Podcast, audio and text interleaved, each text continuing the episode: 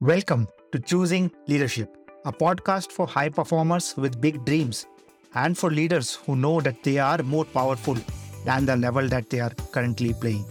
I am Sumit Gupta, your host and the founder CEO of the Deploy Yourself School of Leadership. I am here to help the best leaders get better and to help organizations massively improve their output and impact, and at the same time, eradicating workplace stress. Yes, completely eradicating, not just reducing, completely eradicating. I believe in creating a future and a work culture where people wait for Mondays, not Fridays, and get to do their most meaningful work. The aim of this podcast is not to provide you more content, but instead shift the context under which you operate. This podcast is titled Choosing Leadership because that is what leadership is a choice.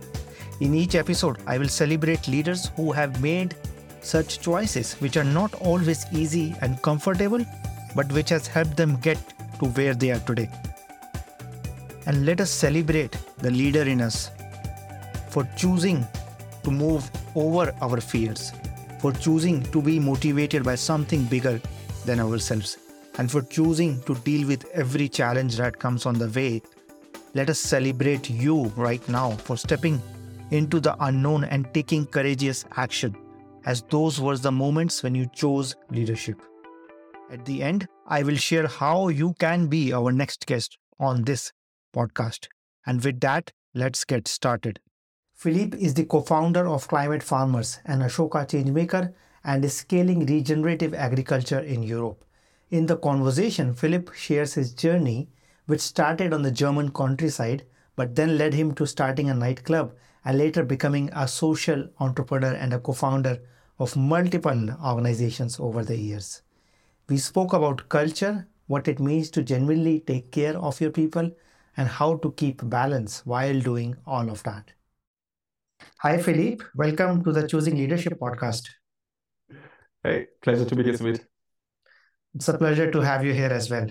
Right, and to begin with, can you start by sharing who you are and what do you do these days?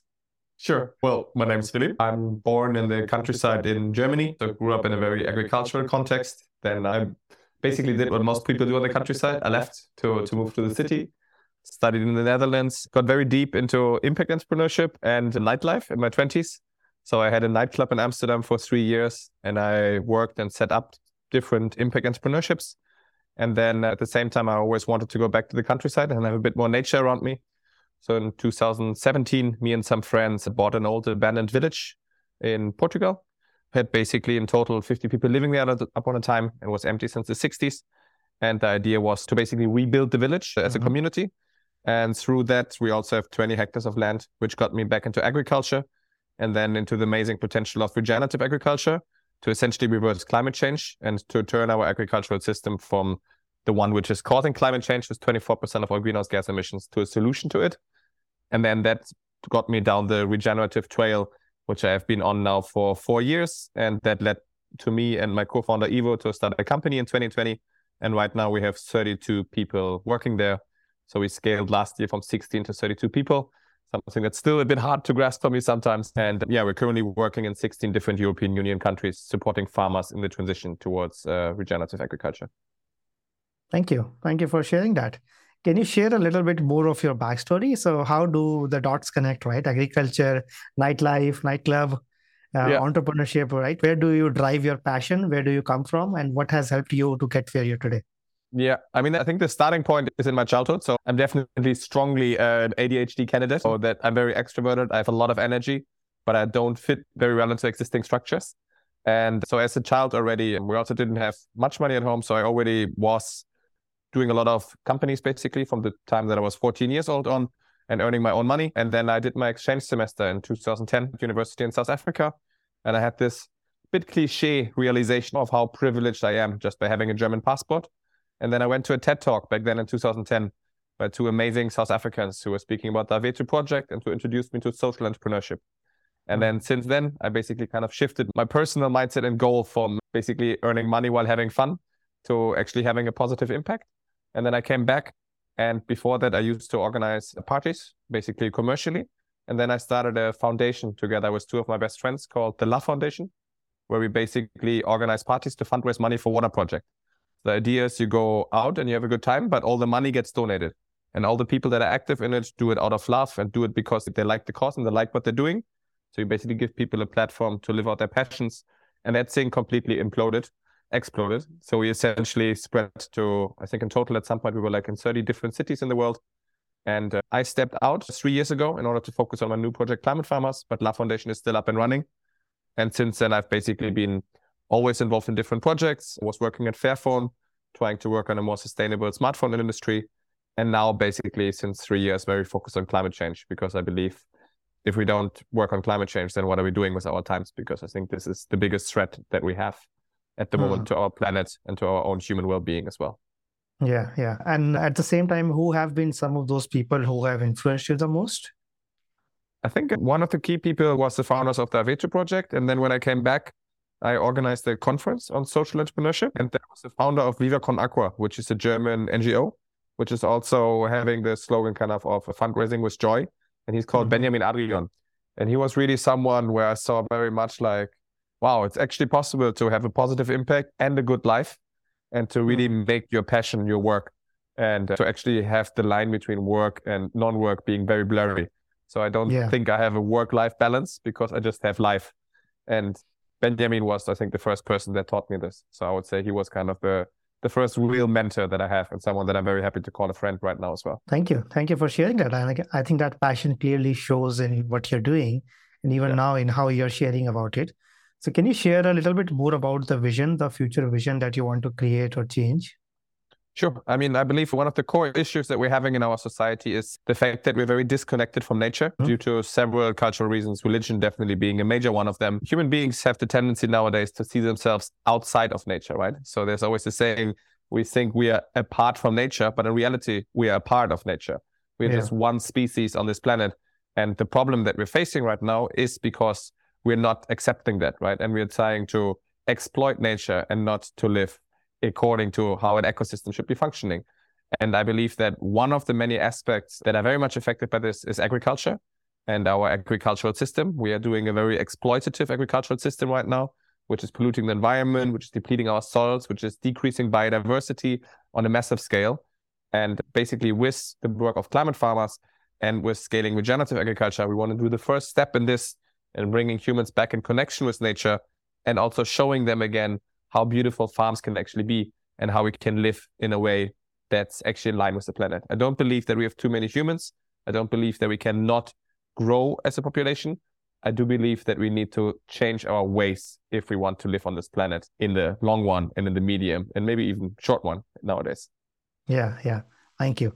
Can you share a bit more specifics of maybe two or three things that you would like to see different or that you are already working upon? I mean, I think if I would have a magic wand, the one thing that I would love to change in this world would be to have true cost accounting.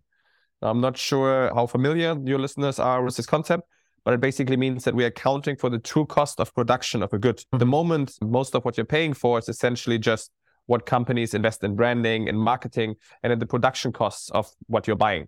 But it doesn't actually account of what is the cost to the environment? What is the cost to our planet? And what is the cost to other human beings in that product? Many products that we're buying, such as, for example, a very good example is like an iPhone, which is a very exploitative way of getting there, right? The people who are putting it together are not getting well paid.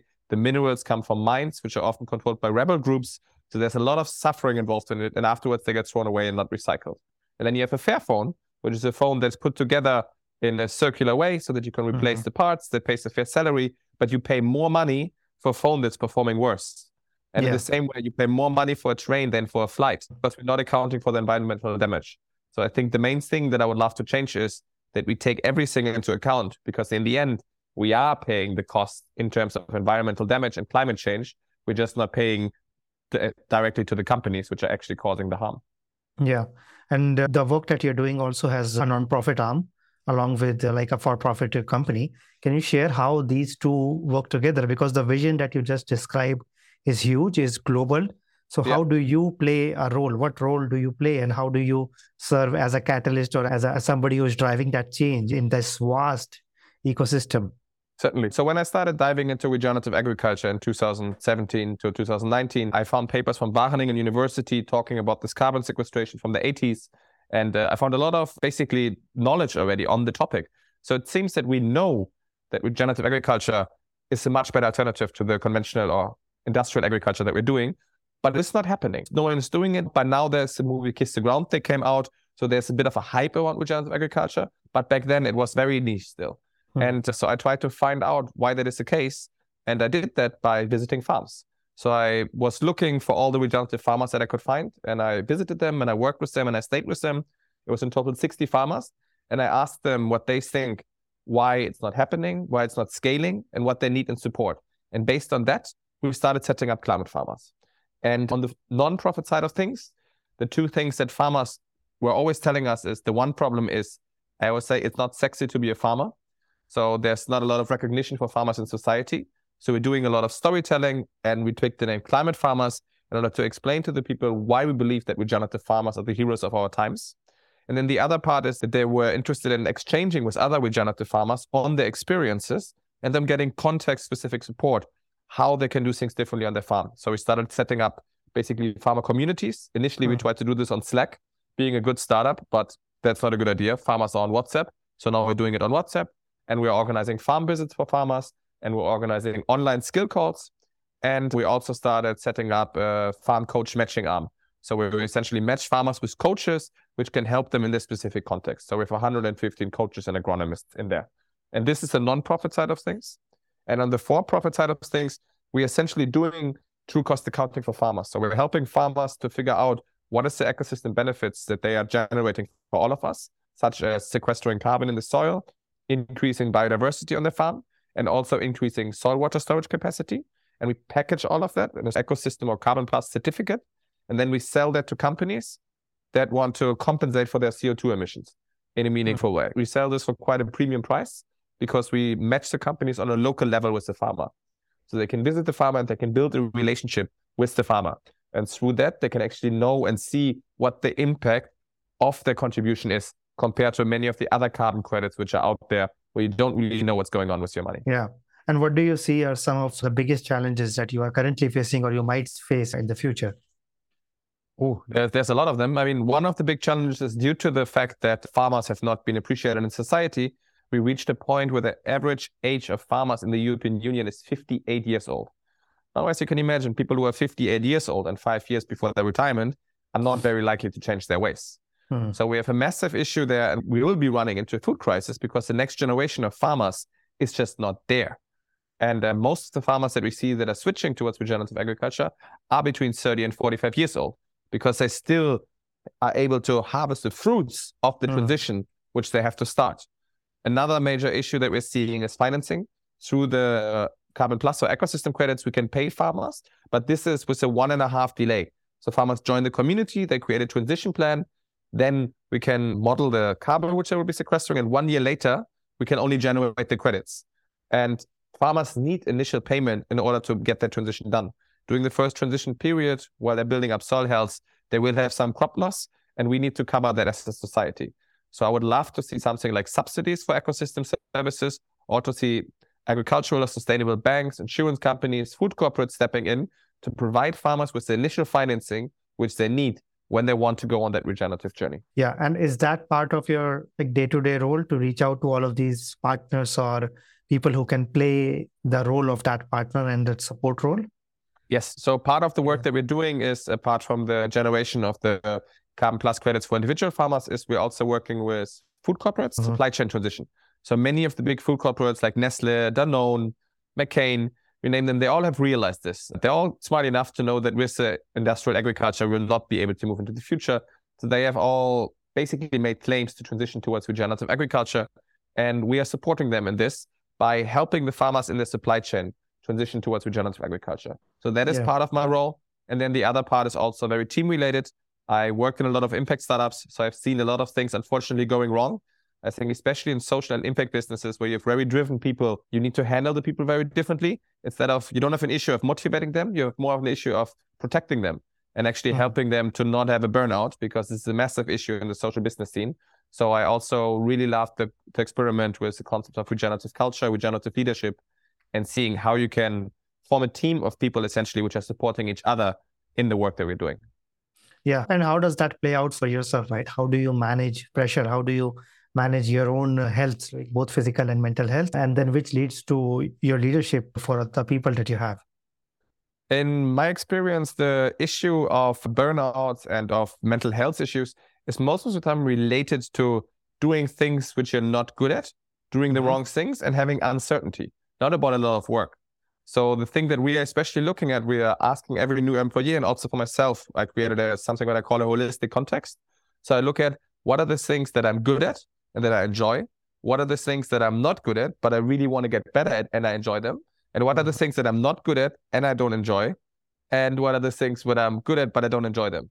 And I try to do not much of the end of the parts which I'm not enjoying and to focus really on where I'm good at and enjoying or where at least I'm interested in learning and I enjoy it and I want to get better at it.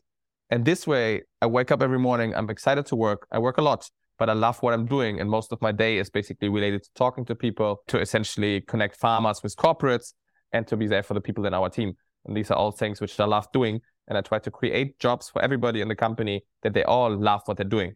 So generally, I always think you you should only be doing a job if this is the one thing that you would love to do with your life. And we mm. try to find the people and to always match the people with the right jobs. So how do you manage that with the accountabilities that come with a role or with very practical realities of getting money in or hitting yeah. a particular numbers? How do you manage that? So we had the luxury as well that we won the Google Impact Challenge on climate two years ago, which gave us a 650,000 euro grant from Google and also some coaching and training. And so we are implemented OKRs and KPIs, which I'm sure most of your listeners are familiar with. So we believe a lot in empowering people and then giving them freedom. So at Climate Farmers, we don't measure things in working hours. People can work whenever they want, wherever they want, however they want. We just have a week opening and a week closing, and then mm. we work in two week sprints. So every team has OKRs and KPIs for the quarter. These are broken down into two week sprints and into individual OKRs and KPIs for every person. So every two weeks, the people are presenting what they've been working on and they are flagging if they have issues or not in the week closings and the week openings. And that way, people can manage their own time. For example, I don't believe, and I think it's crazy that companies still demand the employees to wake up at 9 a.m. in the morning and start working because some people are just not morning people. So they will not be able to perform at 9 a.m. and they can work in the evening if they want to. And yeah. the teams are very self managed. And essentially, this is all they were doing, trying to account for the fact that people have different biorhythms, people have different needs. And all that I care about is that they have mm-hmm. everything that they need to get the job done and that they are able to reach their goals. And these goals are always set quite ambitiously, but we're hitting them most of the time. Yeah, thank you for sharing that. And as you are working so close to the nature, right? What have you learned or what do you practice, uh, like from a leadership cultural point of view, that would be beneficial for almost anybody who is uh, maybe not even living close to nature, even people working in like big glass buildings, working in cities. What have you learned from your special like lifestyle or living on a farm that others yeah. can also use and make benefits for themselves? I think one very interesting one there is uh, cyclical living. So nature almost always operates in cycles, right? There's a water cycle, there's a carbon cycle, and there's also human cycles. And the very interesting one, that one is, for example, the female cycle. So, for example, we have one thing that we established at Climate Farmers is to have a very open culture around speaking about this as well. And every woman at Climate Farmers can take a cyclical leave. So, mm. if they have period, if they have period pains, they can take off one to four days, however long they need, and there's no questions asked. And this is also in order to start raising sensitivity for the fact that during the different phase of the cycle, there's different things that can be demanded or not demanded.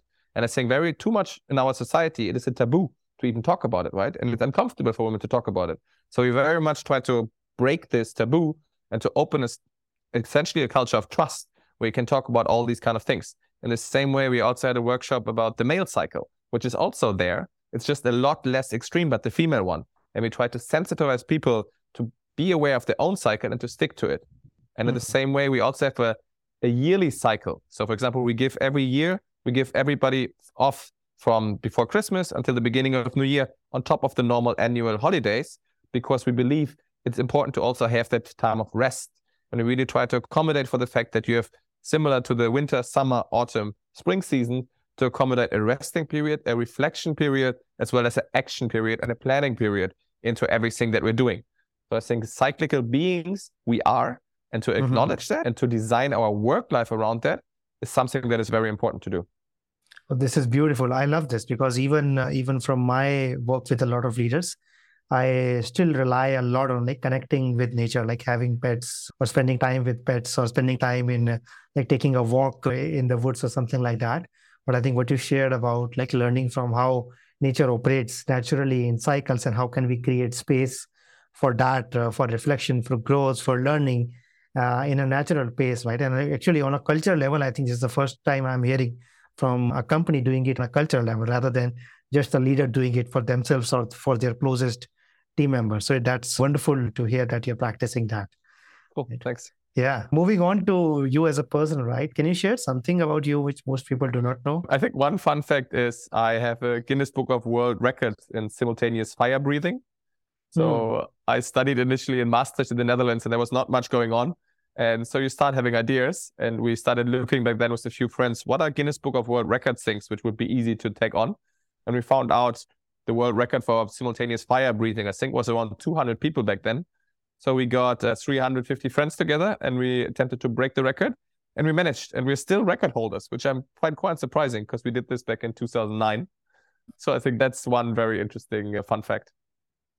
Yeah, thank you for sharing that and congratulations for that. I think that's quite a crazy thing, right? And uh, yeah, yeah, I just want to ask, right? I think everything with you which you have shared is that also a part of your personality of your leadership right to do something or to make something happen and not worry about how it looks or how it seems because this guinness record right i would say a lot of people would not even dream of doing it even if they know that this is something that can be done right so there is an element of craziness of almost like like a rebel that like i've proved something right so can you share how does that play in your leadership yeah, I mean, I would definitely say that I think in many ways we reached the point in our society where we have a lot of standards and restrictions, mm-hmm. which we just take for granted, right?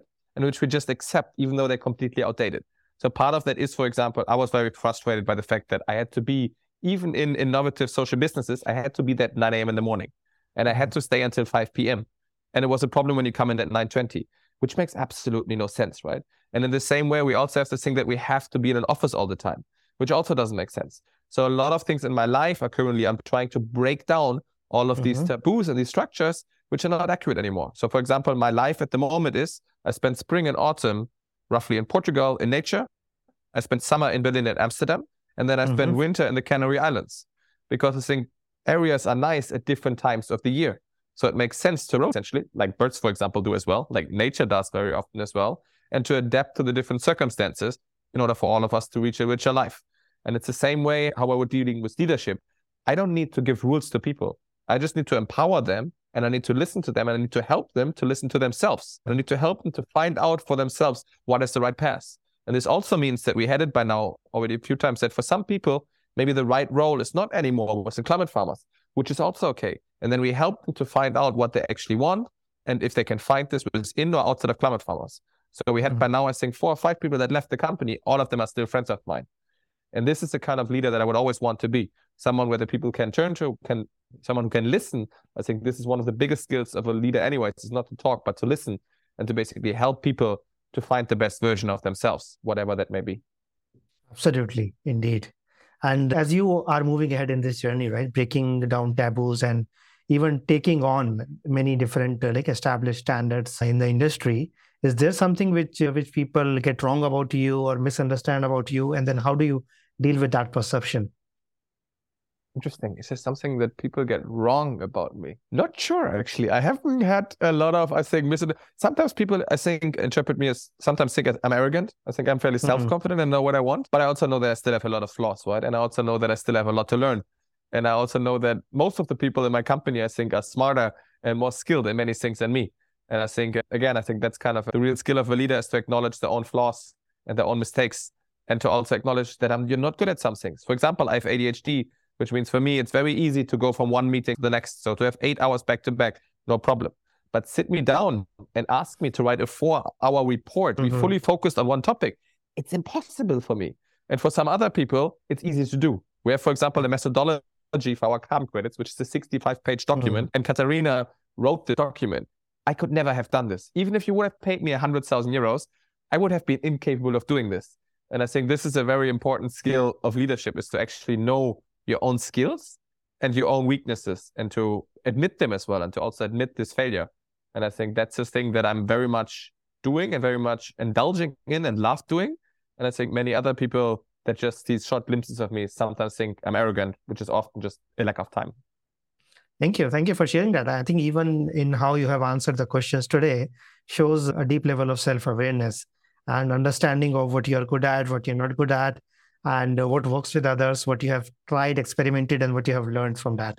And that's such a powerful skill. I think the way you have answered the question, I think reveals that there is a lot of work going on beneath that to do and to be able to do what you are dreaming of in the future, right? And yeah, so just to begin to wrap this up, right? I also know a lot of entrepreneurs or people in the social change space struggling to deal with the pressure or struggling to deal with just the negativity around climate change or what we have created and continue to create. So, what advice would you have for somebody who has that desire or drive to make a difference, but they don't see a way forward or they see too much negativity and too little progress? I think there always is hope, right? And I mean, that's also what we always focus on with Climate Farmers is know many of the solutions and we just need to start acting up on them. And I think the issue is we all need, we all play our little piece. And no matter what your position is, you can do your part and you can play your role. And I think we all can give as much as we can give, and that is fine. And if we don't take care of ourselves, then we can also not take care of the planet, right? So I think for me, the main thing is I try to enjoy my life still a lot. And I know there's always something to do, but I still mm-hmm. also make sure that I take my holidays I still also make sure that I enjoy life because if we're not doing that, then we can also not radiate to the outside. So I would say first always think of self care. And then when you love yourself and you take care of yourself, then you're also empowered enough to take care of the wider audience around you and hopefully also on it. Yeah, thank you for sharing that. I think it's that metaphor of putting your own oxygen mask first. Yeah. And at times when you read when you read newspapers or the media, it it can seem like a huge dark cloud but at the same time you have to start where you are and not get overwhelmed by like the enormity of the situation. And then taking that small step what is in your control. And then as you said right if you're not enjoying life then uh, i don't know making change maybe you're going backwards right? Making change or making any improvements is not worth it if your life itself is not improving or not getting better. Exactly. Yeah so thank you for sharing that right? And before we end right anybody who wants to reach out or find out more about what you're up to what is the best way for them to do so? Yeah, I mean, for me personally, I only have one social media account, and that's on LinkedIn. And uh, otherwise, we have with Climate Farmers, we have a website, climatefarmers.org, where also, if you have any farmers listening, can join the community for free. We have an amazing Instagram account. It's one of those things that I love. I think we have an incredible social media. I don't even have Instagram. Mm. And I don't even know what we're posting, but I get very good feedback from other people always. And Aline and Esther, who are doing an amazing job over there managing this. So I think our Instagram account is great from what I'm hearing. And personally, get in touch with me on LinkedIn. Thank you. Thank you, Philippe, for everything that you shared and everything that you're up to. I will make sure to like add the links to your website and to your social media and Instagram also in the show notes when the episode comes out. And once again, I want to wish you all the best for everything that you are up to. I think I think there are few people who are doing something that you're doing, and I think they need to be applauded and celebrated. So once again, I expect accept my gratitude. Thanks a lot, Sumit. It was a pleasure to be talking with you, and really thanks a lot for spreading the work as well with your podcast. Also, definitely very important work that you're doing there. Absolutely, Philippe. It was a pleasure having you. Cool. That's it for this episode of Choosing Leadership with Sumit Gupta. I choose leadership every time I record this podcast, and I invite you to do the same. I invite you to design a life of joy, meaning, pride, and satisfaction, not just for yourself, but for everybody around you. If you got something out of this episode, would you share this episode on social media? And if you know somebody who would be a great guest, can you tag them on social media to let them know about the show?